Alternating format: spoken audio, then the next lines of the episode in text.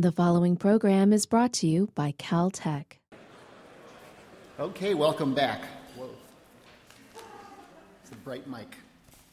So I have the pleasure to introduce uh, our esteemed colleague uh, Joe Berry um, to tell us about the relationship between photosynthesis and the fluorescence from plants. And um, just a, a, very brief introduction to Joe. He um, he's a real giant of the field and has uh, pioneered um, really innovative and new methods to understand the exchange of CO2, water, energy uh, between the biosphere and the atmosphere. Um, and uh, one of the great things, again, about the KISS uh, fellowship, these KISS workshops is the ability to interact with a diverse group of people who you haven't interacted with before. And so uh, Joe is certainly one of those people that I think many of us look forward to, to hearing from. Um, let's see, a PhD from the University of British Columbia in 1970. And prior to that, um, a master's degree and BS degree from uh, University of California at Davis, where he studied chemistry and soil science. And he is currently uh, from the Carnegie Institute, Department of Global Ecology, and also Department of Biological Sciences at Stanford University. Joe, thanks very much. Thanks very much. It's a real, really looking forward to this. Uh, I see my role as sort of uh, bridging the, uh, uh the, the, the, territory between uh, what Ian talked about and uh, really getting down into what, how the satellites work and how, how we get the data from space. what, we're, what we're interested in is understanding the relationship between fluorescence and photosynthesis. These are the only things that uh, fluoresce along the land, in the land surface. are Pretty much the only things that fluoresce in relatively long wavelengths, red, red wavelengths. These are chloroplasts. This is in a, actually a moss cell, doesn't make much difference. The uh, chloroplasts of any uh, uh photosynthetic organism uh, glow when illuminated. Uh, the emission of light uh, by chlorophyll uh, is, is light that was previously absorbed uh, by chlorophyll. It, it really occurs because the chlorophyll molecule itself can store energy. And that's a really key thing in photosynthesis, because the light that's absorbed has to get from where it's absorbed to where it can actually do some work. And the fact that uh, it can be absorbed and held in a uh, electronic state in the uh, chlorophyll molecules is, is really quite important. And that isn't really any longer as a photon, it's, it's been given the name in photosynthesis of an exciton. And the emission of a new photon is one of the ways that the exciton can be uh, degraded or uh, brought back to its uh, uh, ground state. It only lives for a few nanoseconds at most, but it is this ability that makes photosynthesis possible because it can uh, move around and get from where it's happening, where, where the actual absorption occurs to where it can uh, do some work. The fluorescence and photochemistry, the photochemistry is the work, fluorescence is this re-emission process, they co-occur. Uh, so that fluorescence is uh, really intimately related to the primary reactions of photosynthesis, and they've been used since the 1930s, really, fluorescence as a probe for what's going on in the photochemistry, photophysics, uh, and biochemical dynamics of photosynthesis. It's a really convenient thing for laboratory studies because it's kind of hard to figure out what's going on in a chloroplast. But if you can look at the light that's coming off the chloroplast, you get a, a lot of information from that very easily. Uh, it's cheap, it's uh, quick, uh, so it's a, it's, it's a very good way of looking at things. One thing I meant to say in the start of this is that uh, I would really appreciate you interrupting me at any point to ask questions because this is kind of a technical subject. I'm going to try and make it simple, but at the same time, I, I may make some mistakes and I may confuse you in some things. Uh, so, chlorophyll in the photosynthetic organisms is really bound to proteins. It isn't just floating around in lipids or uh, water or organic solvents or something like that. Uh, they're really very highly organized protein complexes uh, that uh, are normally associated with a photochemical reaction center, and they function, the pigment protein molecules function essentially as an antenna where the energy is largely absorbed, several hundred chlorophylls associated with those, and a couple of chlorophylls here in the area that do, does the photochemistry. So uh, it's a way, this is an expensive thing to make. Uh, it has a number of other cofactors associated with it. For example, things that make water or, or make take oxygen from water, making oxygen. Uh, so that processing electrons, passing those electrons on to other elements, other uh, carriers in the membrane, and things like that. All that's expensive to run just a couple of chlorophylls. But if you can have a couple of hundred chlorophylls, which effectively funnel energy to it, uh, then uh, there's, uh, that, that increases the efficiency of the overall uh, uh, investment in this thing. Now, there, in terms of higher plants, which we'll be primarily focused on here, there are two kinds of photochemical reaction centers. They, they function in sequence. Uh, and uh, for reasons that I've never understood, the first one in the sequence is photosystem 2, and the second one is photosystem 1. Photosystem 2 is the unit which takes the uh, electron from water and passes it on uh, to electron carriers that function to uh, get some energy out of that electron and pass it on to photosystem 2, which gives it another boost and gets it up to a high enough level to reduce carbon dioxide. So uh, there isn't enough energy in a single photon to actually do that in one photoact. The two are combined together. Uh, most of the fluorescence actually comes from photosystem 2. So for the rest of the talk, we'll pretty much ignore photosystem 1. Uh, it's not completely clear why photosystem 1 has much less, has much less fluorescence and why it doesn't vary as much. But uh, it is convenient because this is where all the regulation has to happen in terms of electron transport because it's the start of the process.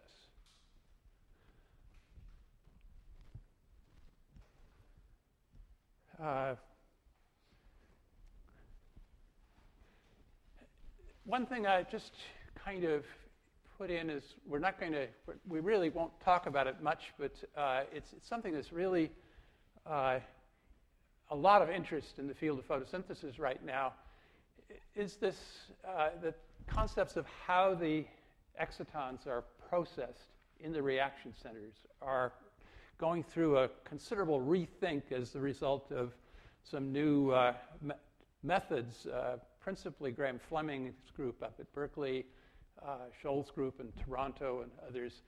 Uh, it is originally thought that these excitons sort of lived on individual chlorophyll molecules, and they kind of just jumped around in a random walk until they bumped into a reaction center, and then poof, they do something. Uh, recent experiments indicate that, in fact, uh, the excitons become delocalized as they would in a, say, a crystalline structure.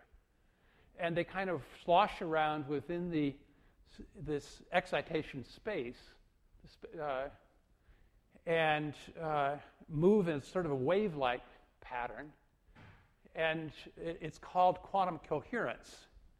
It's something that probably affects some of the things that we'll talk about in the conference because uh, what happens is that instead of uh, things happening just by probability of bumping into something, these excitons kind of sample the whole field available to them, and they choose which way they're going, and that's it.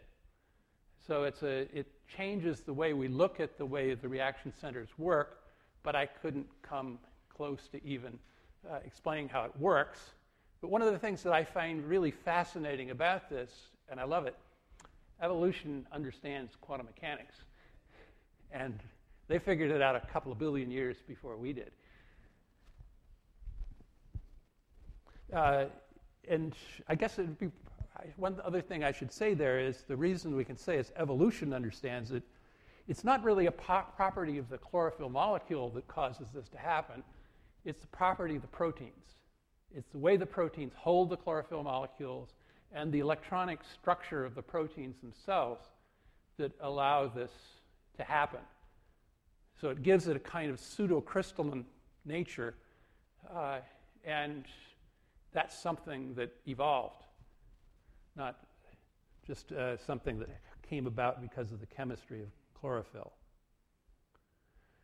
Uh, this is uh, one of the key papers in this area. This is in Nature, uh, what, uh, 2007. Probably first publications on this were about 2005. And this is uh, a chlorophyll protein that's in bacteria that links the antenna to the uh, reaction center. So it's a somewhat different system, but it probably is functioning very much the same way. And as near as I can tell, the, the really important thing about this is that this, uh, this is kind of the excitation space of the thing, and it's moving as you go, uh, go through time here, so that you get uh, the, this, the whole uh, sort of structure. This is an electronic structure of the protein. Uh, its kind of uh, electronic field is changing according to these, or in a, in a pattern which is reminiscent of a wave sloshing within that protein. Now, go back quite a long ways. This is a guy by the name of uh, Hans Kautsky, who uh, was one of the first to really get interested in chlorophyll fluorescence. Uh, he really uh, is a, a, founder of the field. Uh, he described, for example, that if you uh, hold a leaf up to the light, to sunlight, a leaf that's been in the dark, and you uh, look at it with a sensitive uh, light collecting device and filter, you can see that the fluorescence starts out pretty low and it goes through a number of uh, transitions coming to a, a, peak value and then comes back down again. Uh, and for years and years, this has been the focus of uh, a lot of research in fluorescence.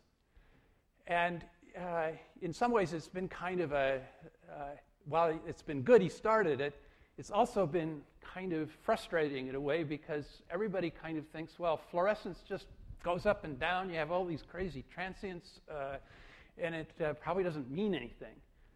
Well, uh, that's really what I uh, want to get at in this talk is to uh, get over this impression that it's very complicated and that uh, we can interpret chlorophyll fluorescence in some fairly simple ways. Uh, I'm going to come back to this slide quite a few times in the talk, so I don't want to try and explain all of it at this point. What I want you to do at this point is get this across that think of the photosystem 2 as kind of a sophisticated integrated circuit uh, that has a function and some feedback loops which uh, it uses to achieve that function. And the function really is that if you think about photosynthesis, you have light coming in at one end, and you have carbon dioxide being fixed at the other end. Uh, carbon dioxide fixation is an irreversible process, and that's fine. Uh, it's going to go along, you, you hope, at the maximum rate that it can possibly go. But the first reaction in the whole chain that feeds carbon dioxide fixation is also an irreversible reaction. And if it uh, were going at a different rate than the rate of electron use in carbon dioxide fixation, then you'd have to find some place to put those electrons or uh, uh, figure out some other way to deal with that. And the way nature has dealt with that is to build into that first step a number of regulatory properties that would allow, for example, this, this happens to be the stock market, but uh, let's say it was light. and uh, over here we have the output to carbon dioxide fixation. And let's say that uh, this, this happens to be under that condition, the maximum rate which electrons can be used for carbon dioxide fixation. Uh, but for here, there's uh, input light intensity exceeds that capacity. And what happens is that this clips the uh, output so that it matches the capacity.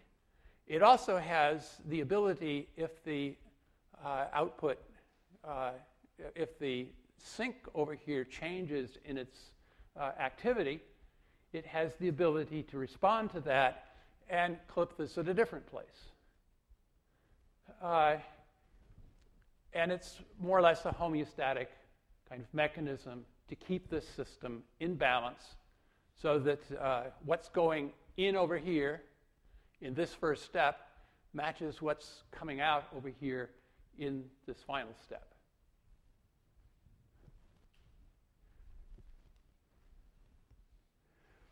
Uh, a little bit more about fluorescence. As I mentioned with Kautsky, all you really need, yeah.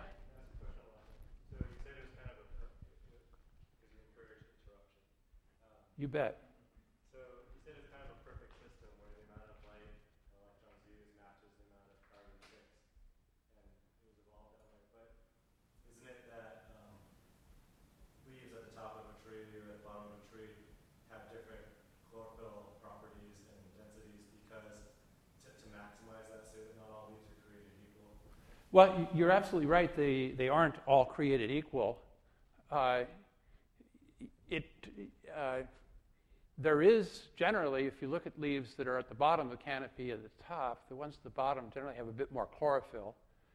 Uh, so they've emphasized the part of photosynthesis that they really want to do better at, capturing light.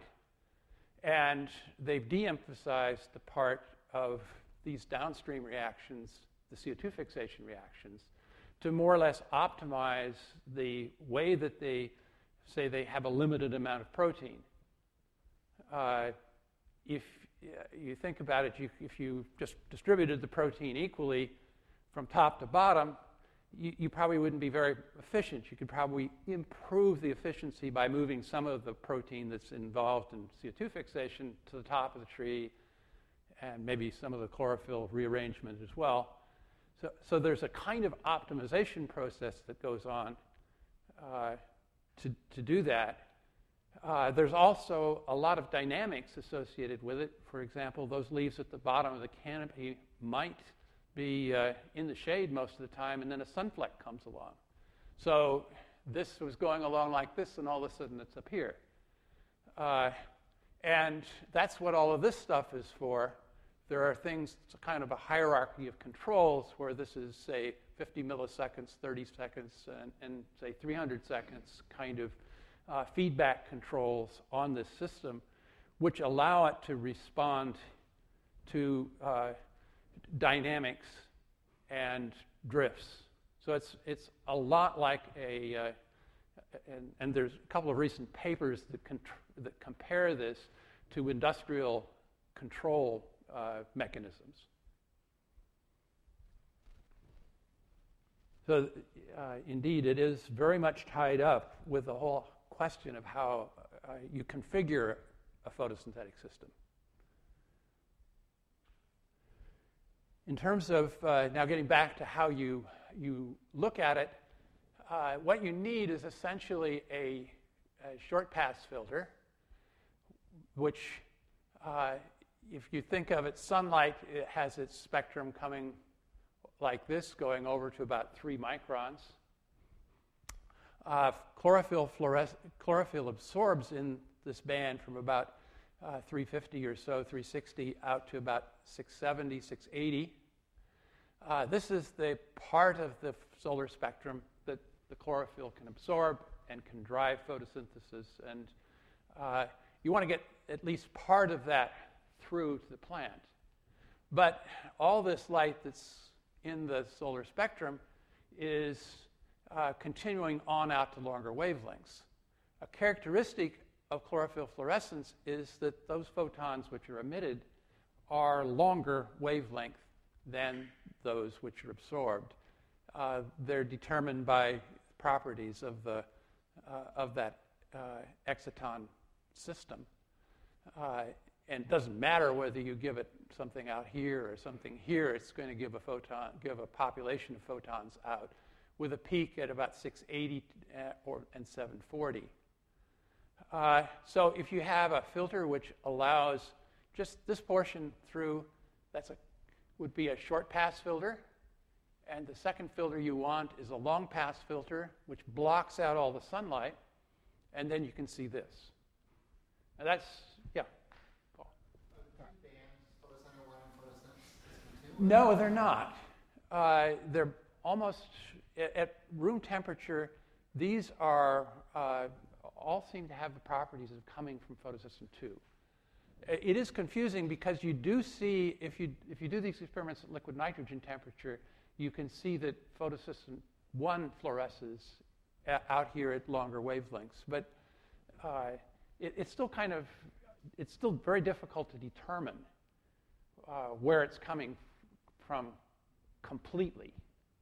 But uh, the dynamics, uh, as, as we'll get into, fluorescence is quite dynamic uh, over short periods of uh, like Kautsky disco- discovered. And you see very much the same dynamics through this whole area, suggesting that this is mostly chlorophyll, uh, mostly photosynth 2. Yeah, oh, the excitation spectrum, sure. So you have a chlorophyll A, chlorophyll B, carotenoids, uh, all, uh, all contributing. So this is definitely a, a carotenoid area here chlorophyll B, chlorophyll A, chlorophyll A, chlorophyll B uh, fill in that to try and gather as many photons as we can, particularly in this green area where uh, plants have a hole. Sure.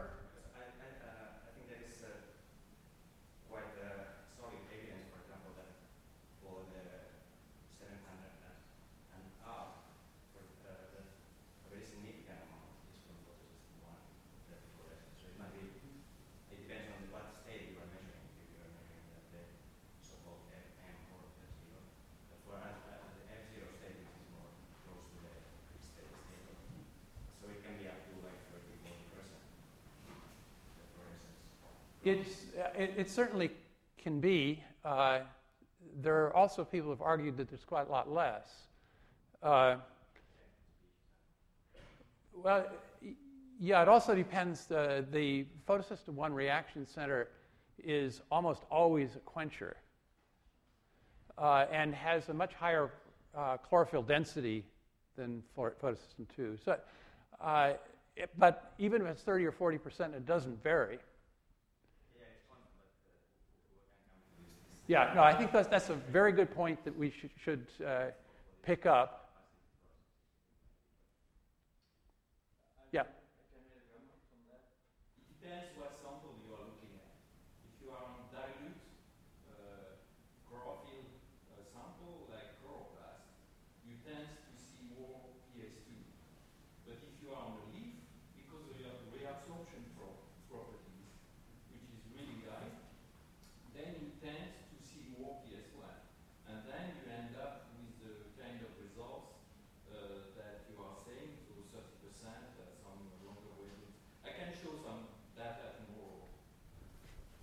Yeah, th- th- this is going to be a good, a good area to discuss, I think. The, the point, first point that uh, uh, Bernard makes is that this peak occurs right in this absorption peak.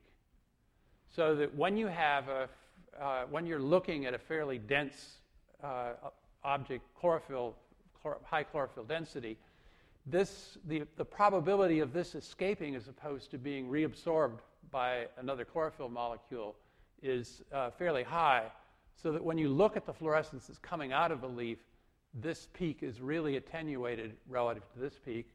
This peak is occurring out here beyond the uh, chlorophyll absorption, where a leaf is basically quite clear. Thank you.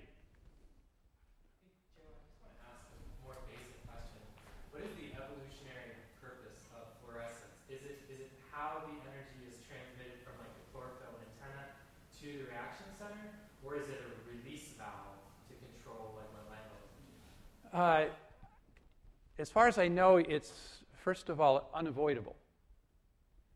That uh, if you have uh, a pigment system like chlorophyll that's at an excited state, it's going to fluoresce uh, as long as it has that uh, excited state.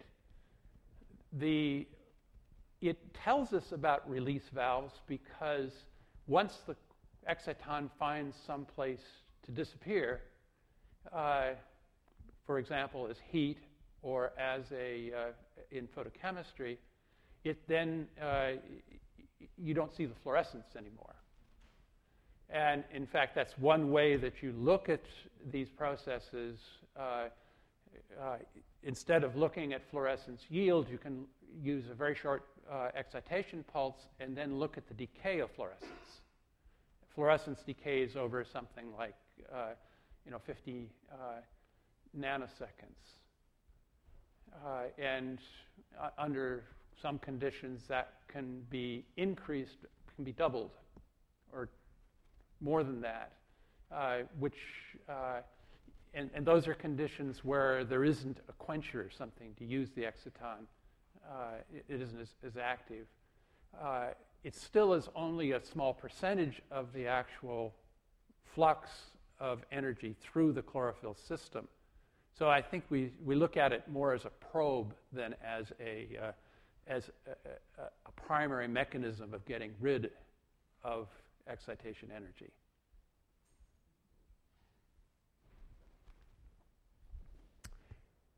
So uh, this is GOSAT is the the satellite that we uh, has, has really precipitated this meeting. And uh, it is uh, really able to do this sort of analogous thing to two filters. And I won't go into doing that, into telling you about how that's done, because uh, uh, Christian will, will tell you that in, in, in amazing detail. Uh, the thing which is, I think, has really attracted us on this is that when you look at the fluorescence which is gathered by this satellite, uh, it uh, seems to pat- go along with the pattern of vegetation extremely well.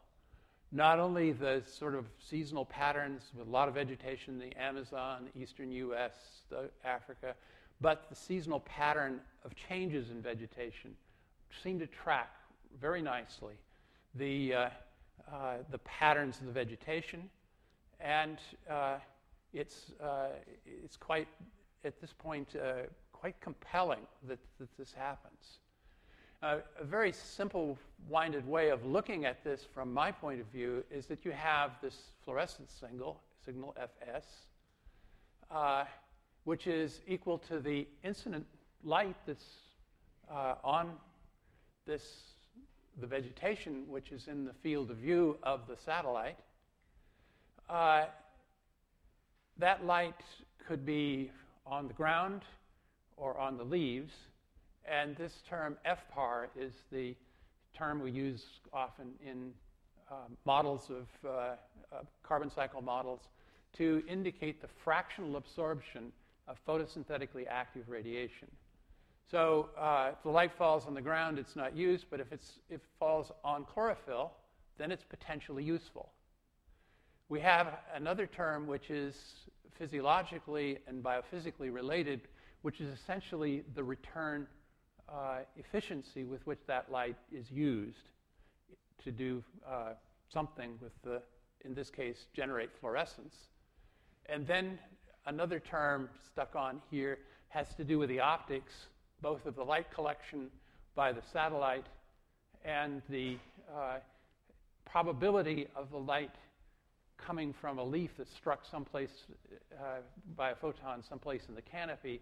It fluoresces. What's the probability of that getting back out and getting back to the satellite, which is really a function of the optical structure uh, of the canopy.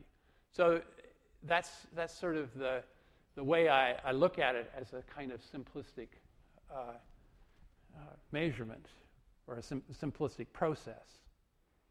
So, uh, for the purposes of my talk, GOSAT's a complex retrieval system, but it really makes a very simple measurement. Uh, it's taking a nadir view, it's looking straight down, uh, approximately solar noon, and you would only get a signal that you'd record under clear sky. So it's uh, you're making measurements over and over again under fairly repeatable conditions, uh, repeatable geometry, uh, and that sort of thing. And photosynthesis, since it's clear day, uh, it's being steadily illuminated. Uh, it's probably near its peak daily value and probably steady, so we can forget about the Kautsky kinds of jumps and wiggles and that sort of thing for, for this. And the glow is extremely specific for plants doing photosynthesis. Now, I don't have an image particularly of, photosynthesis, of, of fluorescence uh, wall to wall, but uh, I, I, really like the, the, uh, the analogy between the night sky view or the night view of the planet, looking at the lights of uh, uh, our, our street lights at night. I suppose that street lights are one of the possible contaminations of fluorescence, but I, I think they're probably pretty small. Uh, and if you look at it from these equations, this is the equation I showed you before. One way of looking at photosynthesis is that gross primary productivity, photosynthesis, is proportional to the incident light and the light fraction of that light that's absorbed. Those two terms are the same here.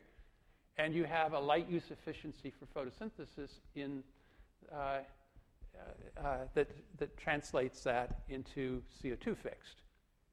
Well, if you've got these two, these two terms that are part of the same equation, they can be eliminated, and uh, you can uh, at least predict that the gross primary productivity should be proportional to the uh, fluorescence scaled by the relative uh, efficiencies, quantum efficiencies for the two processes. And of course, this uh, uh, optical factor which affects the fluorescence but not the photosynthesis. So potentially, is it, is it really that simple? Potentially a simple answer. So uh, this is a composite of several graphs which was, are in Christian's original paper.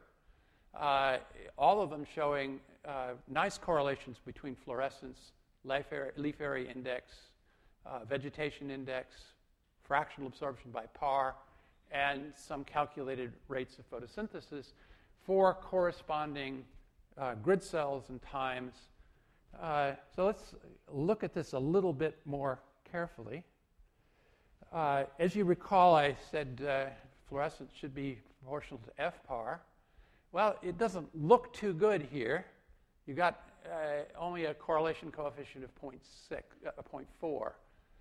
But one of the things which was broken out in this graph is the uh, temperature of the particular pieces of land that they're looking at. And uh, down here, the blue pixels are cold, the red pixels are hot. You look here, gee, it's a nice straight line if you forget about these. Uh, uh, do I?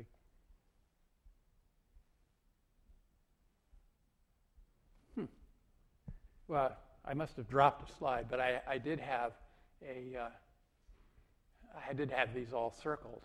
If you look, it's it's there. I just can't see it.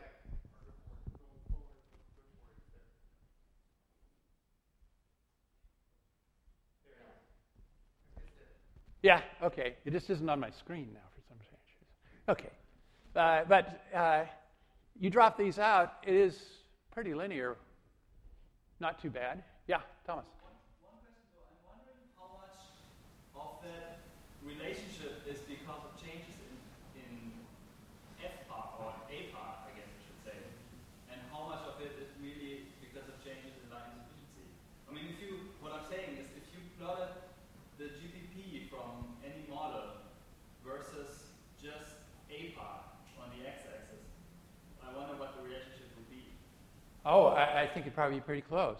I mean, my, my point here is to begin with that uh, we, if we ignore these, if we say these cold pixels, which are boreal forest and things like that, uh, are probably uh, have a fairly good, they, they absor- are absorbing a fair amount of light. This, this is determined by their spectral reflectance in, uh, for example, of a uh, satellite like MODIS. Uh, they have fairly good uh, reflect high ref- vegetation index is fairly high, apparently absorbing a fair amount of radiation, but in this particular case, they're not uh, giving us very much fluorescence. Uh, so you might expect that there was, if there was something going on with this term, that would uh, the if those plants were not, uh, didn't have a very high light use efficiency, maybe the fluorescence was indicating that. Uh, maybe that's why these things are off in a corner here, but uh, many of the plants of the world are essentially doing photosynthesis in a way which is linearly dependent upon the light absorbed. And that one way of looking at it is that a, a large driver of the fluorescence changes that one gets are really due to these changes in FPAR. I mean, for this, we only use Modis, but there's a lot of differences in FPAR products from C-RIPs and Modis and others. So I- I don't, I don't know what the answer is, if if that pattern still holds, if we use different FPAR. Yeah, I mean, what I was referring to was that graph before where you showed uh, GPP, like the different models, which have GPP. Yeah, we'll come back to that one. I, let, us just do that now. So uh, these are presumably being driven by the same FPAR. I don't know that for a fact, but I'm assuming that. And in this particular case, both of these models, this one more or less a light use efficiency model, this more a parameterized model of uh, uh, using kind of a machine learning approach, have pulled these pixels, these blue pixels, back onto the line. So uh, that suggests that uh, there is probably something uh, associated with both of those. So a large part of the variability is due to FPAR, but the physiology also seems to have an effect, and it seems to be the effect that uh, the fluorescence yield and the photochemical yield appear to covary, keeping the ratio uh, very constant under some conditions and causing that ratio to change under conditions where stresses like cold temperature, or if you looked at those pixels, there are a number of hot pixels out there in the, uh, and it turn, and most of them are right in the middle, where you kind of expect uh, water-limited environments to be, as opposed to, say, in the uh, uh in the tropics where everything's green and stays green much of the time. Uh, however, the, one of the other things that we're really wanting to get at in this meeting is that the calibration experiments at the scale that we're doing these measurements are really poor. So, uh, this is one experiment which was done by a group in France. Uh, showing fluorescence measured from a tower above a cornfield using uh, essentially then sun induced fluorescence.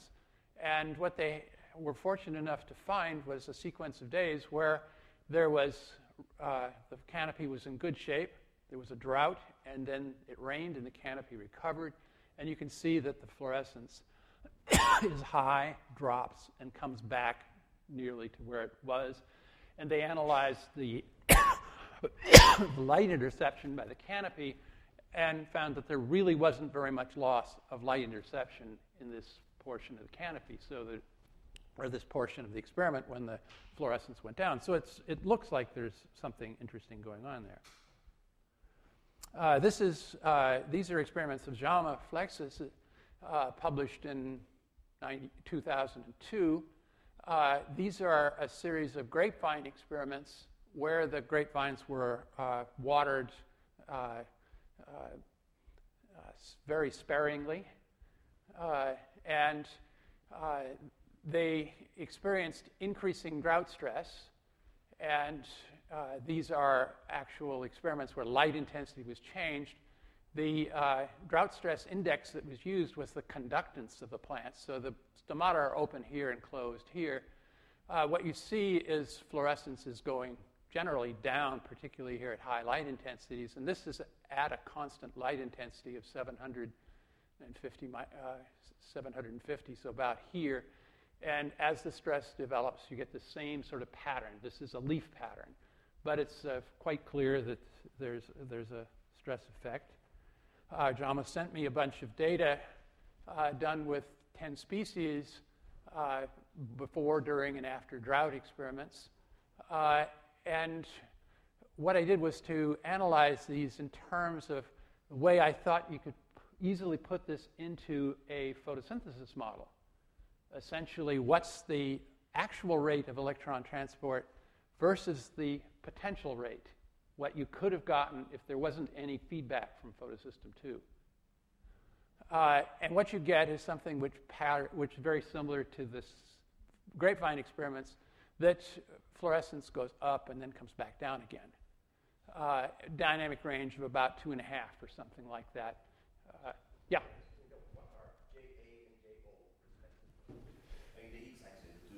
Yeah, now this is the electron transport rate that is the actual under the conditions of the experiment. And this is what would have occurred if there were no restrictions on the photosystem 2 chemistry. So this is what you would have gotten, and maybe I've got the slide here. Yeah. Uh, so if there were, if this thing were just a straight pass through with no resistance associated with it, that's what this light would, would give out here. So it's essentially the, the, the, uh, transfer, the transfer function of this IC unit. And uh, what's happening is that these feedback mechanisms actually, as uh, you noticed, fluorescent went up and then it came back down again. It's always been a kind of puzzling pattern. One of the feedback mechanisms, which is essentially analogous to a resistor, uh, causes fluorescence to go up. So as the flux goes up through the system, there is an, uh, an increase, a slight increase in fluorescence coming out of the system. One of the other mechanisms which cause photosynthesis to shut the photosystem 2 unit shut down, which are more like uh, uh IC functions, uh, those actually cause fluorescence to go down. So you have these two contradictory things happening with different portions of this feedback mechanism. Uh, this is the first time you, you hit it, but that's uh, what I hope to be able to do is to get it clear to you that these are not contradictory things or unexpected things. This increase, at, particularly at low light intensities and low fluxes, is due to uh, the kind of resistive properties of this and the decline which happens at higher uh, levels of stress are due to the, uh, the, the, control processes. So this is just quickly, and I think we'll just skip through this. Uh, relative fluorescence just follows this equation. This is the term which goes into here, which is the, uh, the ratio of uh, uh, should be the other way around, the ratio of the actual over the, uh, the, the, potential, where the, uh, the, this is calculated from the photosynthetic rate. You can use any model to do that. And this is the, uh, the, act, the potential, which is just a function of the light intensity, the absorption, and the quantum yield. As long as you make sure that this equals this when there's no, uh, no stress, it'll function pretty well with an equation like that. Uh, the, it's sensitive to the intercellular partial pressure of CO2 and to the temperature, which affects the compensation point of the leaf. Uh, these are things related to photorespiration, and we won't deal with that here, but they, uh, they do fit into this if we're looking at, uh, for example, CO2 fixation as a, as a kind of indicator of things. That is, uh, that there are temperature effects that have to be dealt with. There are stomatal effects which have to be dealt with. But uh, we'll also come to the point that fluorescence can actually be used to uh, jump over some of these problems. So, just to kind of pick it up here, the leaf scale calibrations are relatively routine. Uh, the variations uh, from leaf to leaf in the absolute yield, and this is something we don't, uh, I haven't talked about yet, but it's, it is something that worries us, and we'll have to pick this up that leaf to leaf, the fluorescence levels seem to vary while the kinetics, the variations in the way that fluorescence varies, are much more conservative. Uh, it can be added to photosynthesis models fairly easily. Uh, the scaling from the leaf to the canopy is tricky, but we're already doing this for GPP. And uh, in fact, what we're doing for fluorescence isn't much scarier than we're doing for GPP. We've just gotten used to doing it. Uh, the radiation transport stuff in, in the canopy uh, is something, in addition, that will have to be uh, included, but it's already in a model uh, called SCOPE, which we'll discuss some in the meeting, I'm sure. Uh, this is just uh, some simulations from that showing uh, this, is, this is a hot spot in the canopy, corresponds here to this is, these are actual measurements from a reflect, measuring reflectance, and you can see that if you happen to be looking right straight down the solar beam, you get a lot more light reflected from a canopy than if you're slightly off beam. And it slopes as you go away. Uh, those are things which we'll have to uh, consider and uh, understand. Uh, for example, one doesn't want to be measuring fluorescence, I think, right in this peak. It's uh, going to jump around quite a bit. I wanted to say a little bit now about mechanisms controlling fluorescence, uh, and that uses a different kind of fluorimeter, fluorimeter that uh, uses a modulated light, so you get an AC fluorescent signal coming off, which can be distinguished from the background fluorescence that's caused by any changes in steady state light. So this measures directly the fluorescence yield. Uh, and this is a small, I brought a little instrument, one of these along, and we can play with it some and make, maybe make some measurements on some leaves. Uh, so it's, it's very good at making uh, chlorophyll fluorescence measurements, and particularly in looking at these at things that happen over the time constants of these feedback processes. So just briefly, the feedback processes that we're interested in Here's photosystem 2, and it passes things on in its photosynthetic membrane to diffusible substances, one of which is plastoquinone, which, if it backs up and becomes reduced, causes this resistive feedback on photosystem 2. Another thing that happens is that these uh, reactions take protons, hydrogen ions, from one side of the membrane to the other either producing it in the, make, in the making of oxygen or transporting them. And uh, the pH on one side of the membrane is driven more acid than on the other side of the membrane. And that is a mechanism of storing energy that's used for ATP formation. Uh, if, though, for example, the availability of ADP here might become limiting because, say, CO2 is not being fixed at an appropriate rate, then uh, the leak back of these protons to make ATP stops, this becomes more acid, and the system can, uh, can feel the effect of that acid. Another thing which happens is that as this becomes more acid, there's a change in what's called the xanthophyll cycle, which are some carotenoids in the membrane. If it's in a relaxed state, these carotenoids are in a uh, this, this state with an epoxide band, bond here at, this, at the terminus of this long uh, conjugated double bond chain. Uh, acidification of the environment where this enzyme lives, this stuff lives in the membrane, uh, causes those epoxide band bonds to be removed and increases the length of that conjugated double bond chain, which changes the properties of this molecule and makes it quite different from this molecule. And that is a, uh, a component of the feedback on this system. Uh, here again in the diagram, this is the plastoquinone loop going back. The, the delta pH loop, uh, it takes about 30 seconds for the delta pH to build up or dis- dissipate as a, as a sort of time constant.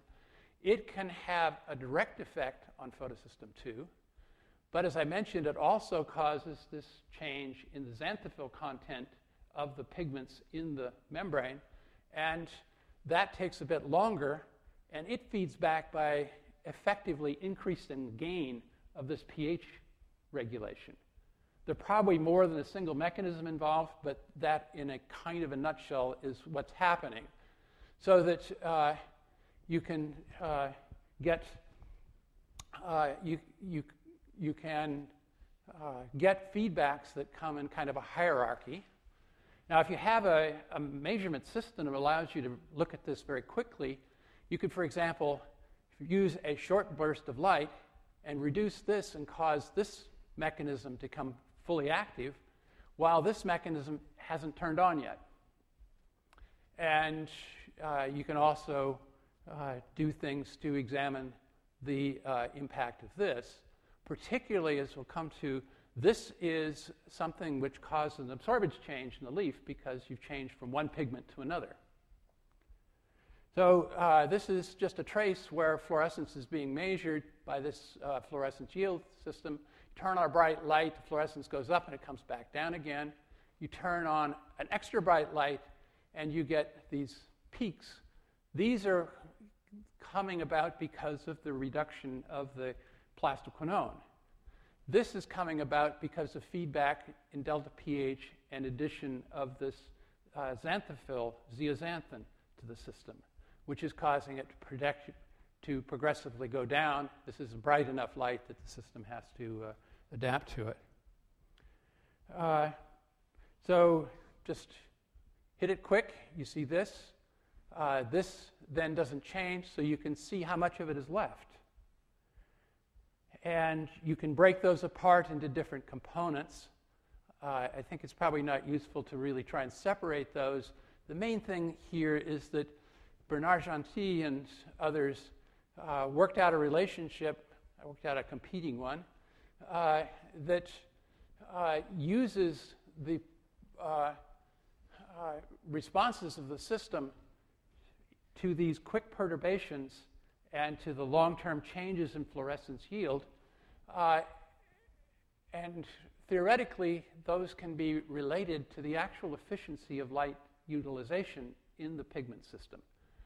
And if you look at the electron transport rate measured by looking at CO2 exchange and correcting for all the things that could happen as a result of changes in partial pressure and temperature and that sort of thing, compare it to the electron transport rate measured by using an equation like this, you get a nice correlation between the two.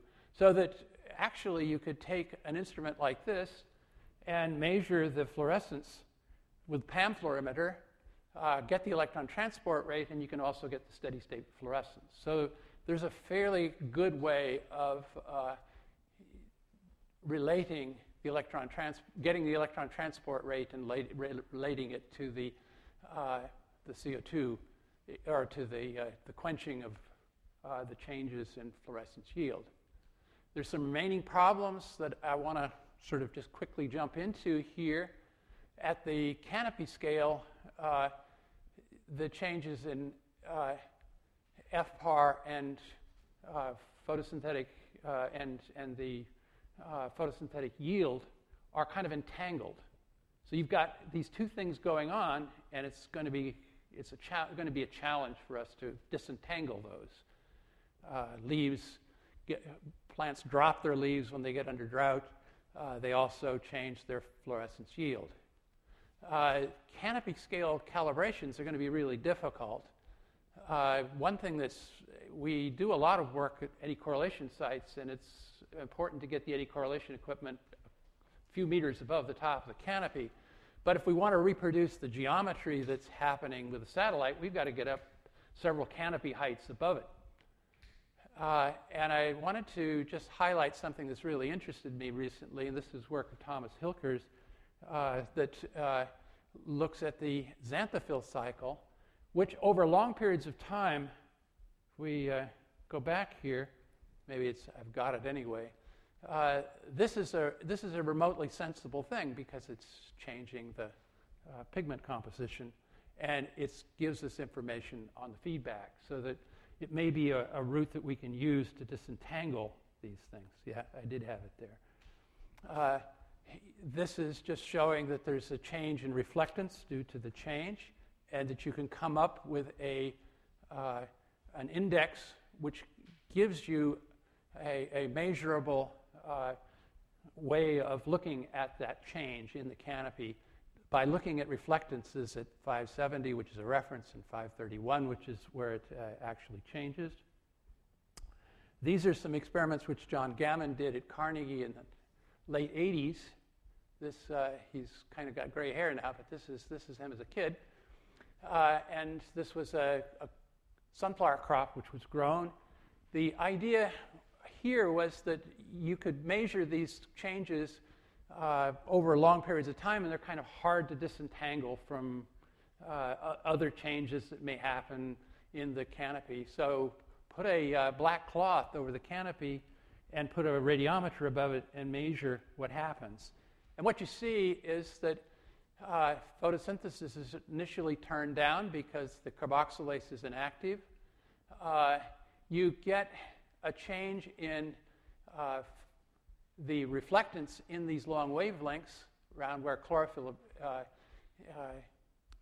uh emits, and uh, it increases with time. This, it's a decrease in fluorescence due to that. it's interesting that that continues out into the into wavelengths beyond 800, which I think we'll find interesting with some of the things that Joanna's been working with. Uh, you also see a change here in the xanthophyll pigments. So these, these happen quickly.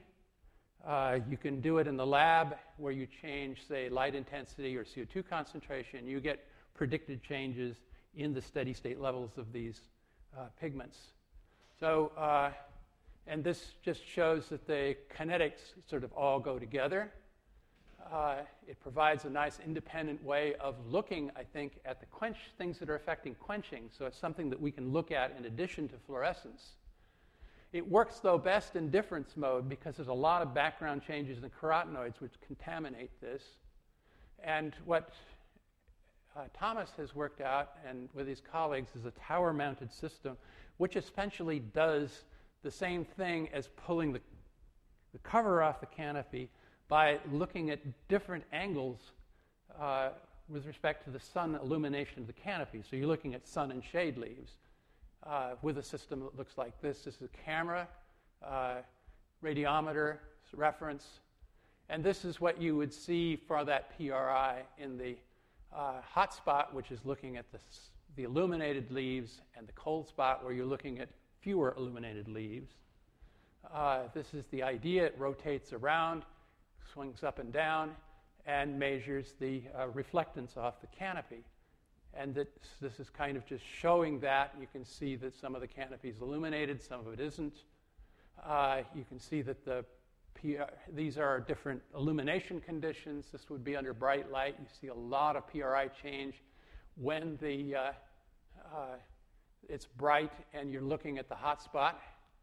If you look at the whole uh, area of uh, illumination, the whole pattern which you get from making these measurements, uh, you get a whole suite of uh, reflectance, uh, reflectances, and you can actually uh, work out from those not just the PRI, but the bidirectional reflectance function of the canopy.